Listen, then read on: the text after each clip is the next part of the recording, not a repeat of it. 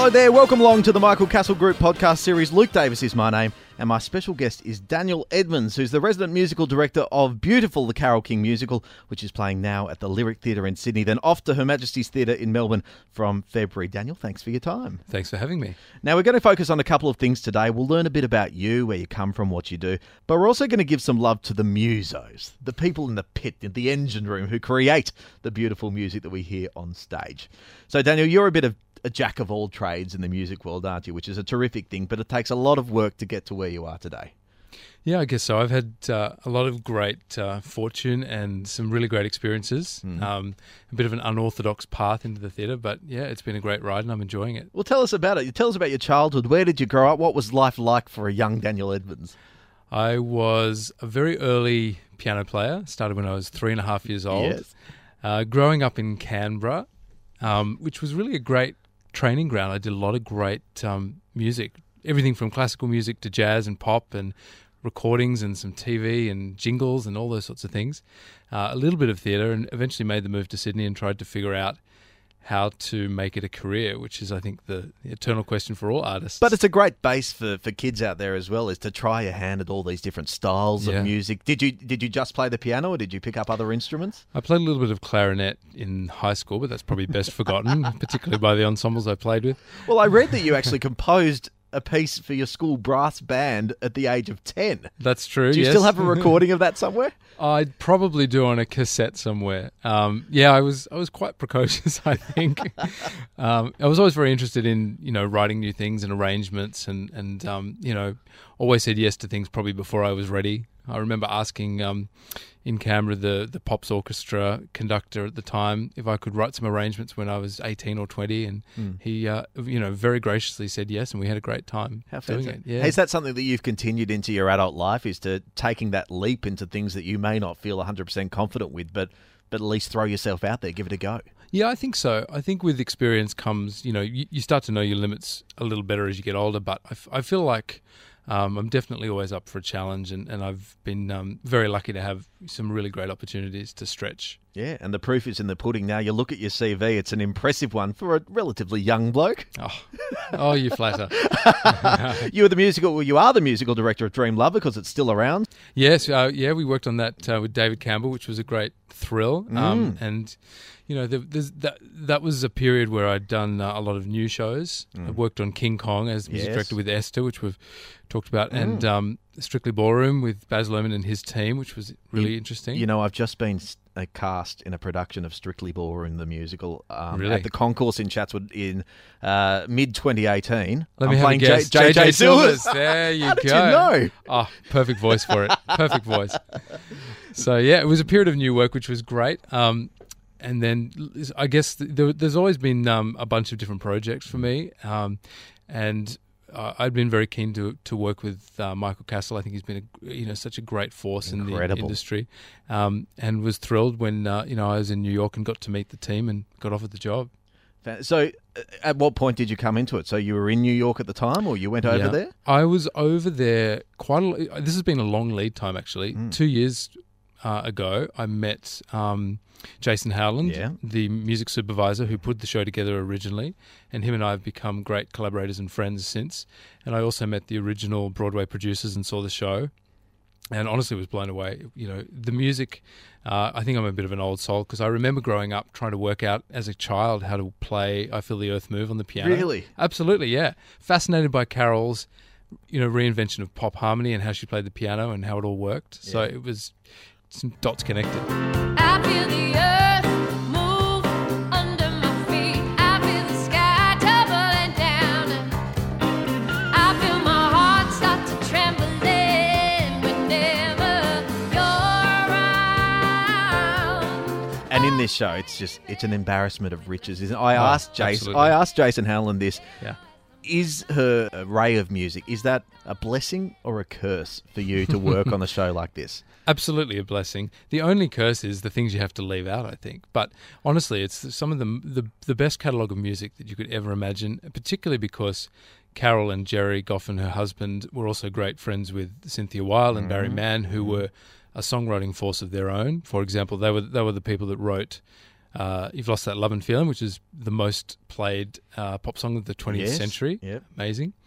Uh, and so we get to explore, you know, a catalog of all these great songs, all the things you would hope for and expect, like "Natural Woman" and "I Feel the Earth Move." And um, you know, one of the great joys of doing the show every night is when we play the first couple of chords of "Will You Still Love Me Tomorrow." you hear an audible gasp in the audience Yes. as, as people are transported back, and uh, you know, lots and lots of performances when we we strike the first couple of chords of um, "It's Too Late," you know, the hit song from the Tapestry album. Um, we get applause before there's even. Uh, well, that's singing. easy, isn't Yeah. it? It's great. It's yeah, fantastic. But the first couple of chords are, are easy, but it's what comes after that because it's a huge responsibility for you and your band to to recreate and reimagine music that's so familiar to the Yeah. audience. Yeah. Well, I'm. I have a great team. I have uh, two great uh, associates, Vicky and Hayden, who I work with, and a 12-piece band who are the absolutely the best session musicians you could ever find in Sydney. So basically, what we've done is we've recreated a recording studio in the pit. Yeah. So audiences are hearing what you would hear.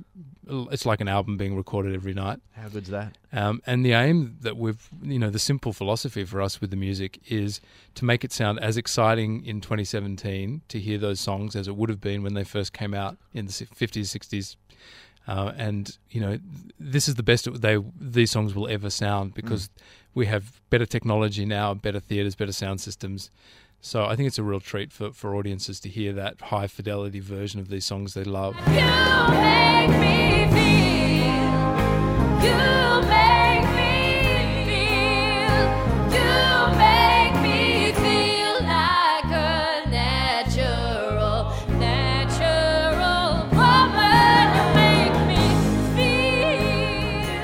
I want to focus on some of your musos in the pit, the people plugging away at each night. It's your own little family down there. Certainly is, yeah. They don't get all the credit, do they? Everyone on stage gets all the credit, and you do all the work. Well, it's the, as you mentioned, it's the engine room. Yeah. Um, you know, it's a it's a great assortment of, of people down there. Um, you know, who are specialists in their own fields.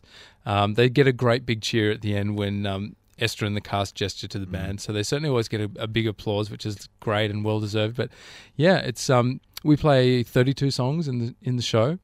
Um, it's it's a lot of music, but it's really enjoyable. Everyone's having a great time. Is it as competitive to get into the pit as it is to get on the stage? Are there auditions as such, or is it uh, you form connections and you invite people into the band? It's a combination of things. Um, what we try to do is find the right people, no matter what, whichever path they take into that pit. We try to find the right people for the right for the job, knowing the the kind of music that this is and Carole's catalog. I worked with Jason to to kind of work out the best fit, and I think we've really.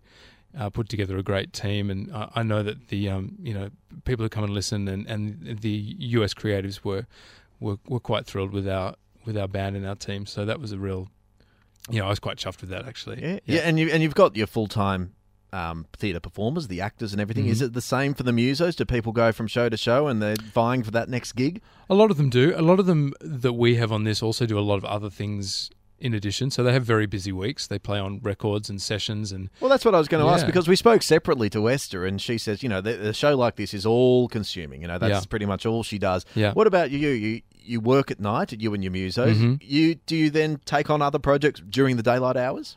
Uh, yes, I think what people probably don't realize sometimes, which is a sort of behind the scenes theatre thing, is it, it's there's actually a lot of daylight hours as well as nighttime hours because we also have understudies for all the roles that we prepare and keep fresh every week.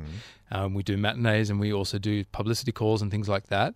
Um, I am probably stupid and hungry enough also to say yes to some other freelance jobs, but I like doing that because I think it's important to keep across a whole range of genres, and I think that that makes life more exciting. And you know, for now I've got the energy, so I'll keep doing that. Yeah. Well, it's certainly that. Again, looking down at your CV, a couple of things that stood out for me. You're, uh, you've been the personal musical director for the likes of Simon Burke and Caroline O'Connor. I've Mm-hmm. actually never heard of that. A personal musical director. What does that involve? It's really it was really me working with them on a, on a string of projects together.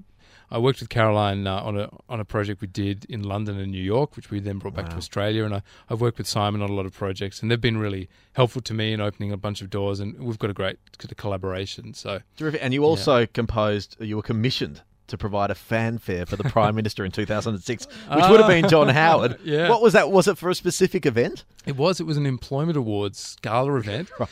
and the brief came through that they wanted a specifically composed fanfare. Uh, so I, I said, sure. You know, it, it was an, it was a very Lots of trumpets and brass. It was, yeah, timpani, trumpets, brass. It seems, yeah, I've I've had a couple of those uh, really um, left field requests for you know to compose to a brief, but Yeah. why not? Yeah, for sure. And then you've worked on the cabaret and concert scenes as well. Everybody from uh, uh, Rhonda Birchmore, Kate Miller-Heidke, Trevor Mm-hmm. Ashley, Lucy Maunder. In fact, Lucy will be joining the beautiful cast in Melbourne. Yes, she will. She'll be taking over the role of Cynthia Weil. Do you want to hear my Lucy Maunder story? please, yes. Lucy Maunder was the first girl I ever kissed.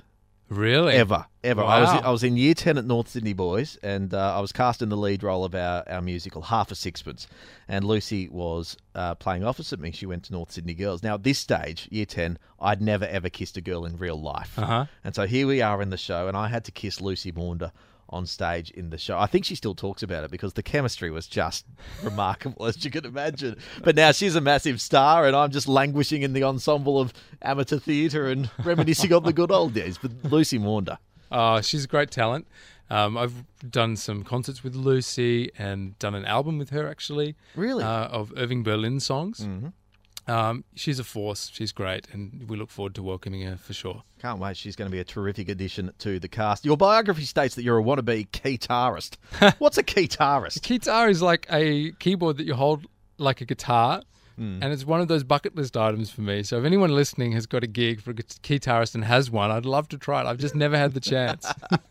I'm sure you'll get there one day. You've Oh, tried just about everything else. Well- Going back over your CV, we talked about um, Dream Lover, the Bobby Darin. You've done Strictly Ballroom, uh, King Kong, massive names. But these are all shows that have established names or brands, I suppose. So Mm. before you even begin, there's an immediate expectation from the audience of what they're going to see.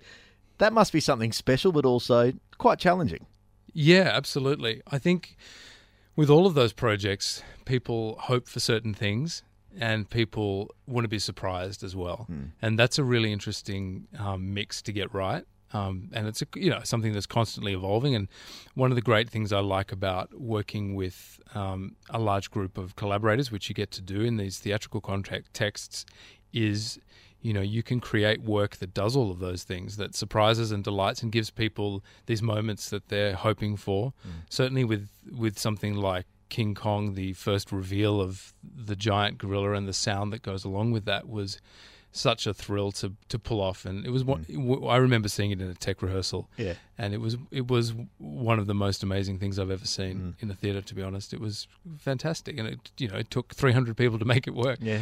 um yeah You talk about amazing things in theatre, and, and I'm not just saying this, I'm not overstating it, but honestly, this beautiful Carole King musical is one of the most outstanding pieces of theatre I've ever seen. Not because of the music, yes, the music is outstanding, but also just no, just the overall context of telling Carole's story. And you listen to the music and you watch it, and you pick up things that you you've never heard before in the song. You may have played it a thousand times, mm. sung it a thousand times, but to put it into the context of her life, telling Yeah. that story is different. You listen to "It's Too Late, Baby," oh, it's too late. Though Yeah. we really did try to make it, or "Will you still love me tomorrow?" It comes with that desperation. The Yeah. storytelling is extraordinary. I think it's amazing on two levels. One, that we give the audience a glimpse into the songwriting process. Mm. So it's not really a jukebox show, it's a show about the music and the, the making of the music.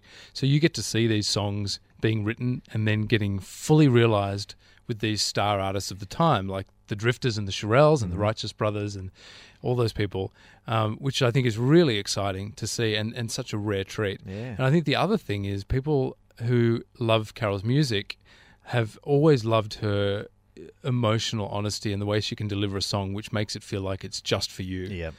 And getting to see that in the context of her life, I think, is something that a lot of our audiences aren't quite prepared for and, and uh, have been surprised and delighted by. To see, as you say, it's too late in the context of where Carole was in her life at that time. Yeah. Yeah, it's it's really great. I walked out of the theatre just thinking, I have felt something for the past two and a half hours. You know, you may be feeling joy, you're laughing, you're crying, you're feeling for Yeah. two and a half hours. It's Yeah. an incredible show in that way. I mentioned this to Esther in a in a previous podcast.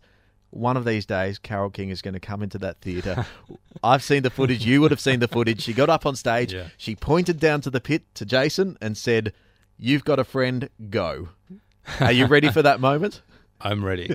I'll be nervous, but at that moment, I'll be ready. I yeah, it will be the thrill of a lifetime. Absolutely. And will you be travelling with the show to Melbourne, Brisbane, Adelaide, and beyond? Yes, absolutely. Look, really look forward to getting to Melbourne. Mm. It's uh, it's a great cultural city, um, and I've worked at the Madge before. It's it'll be a really nice fit in there, and um, we have some new members of the band who will be as you know equally as good uh, as our Sydney group. So, very much looking forward to taking the show there. Terrific. Melbourne audience. Melbourne audiences will absolutely love it. Book your tickets now. As I said, in many ways, you and your crew are the unsung heroes of the show. So, congratulations and thank you for all the joy you provided to thousands of audience members so far.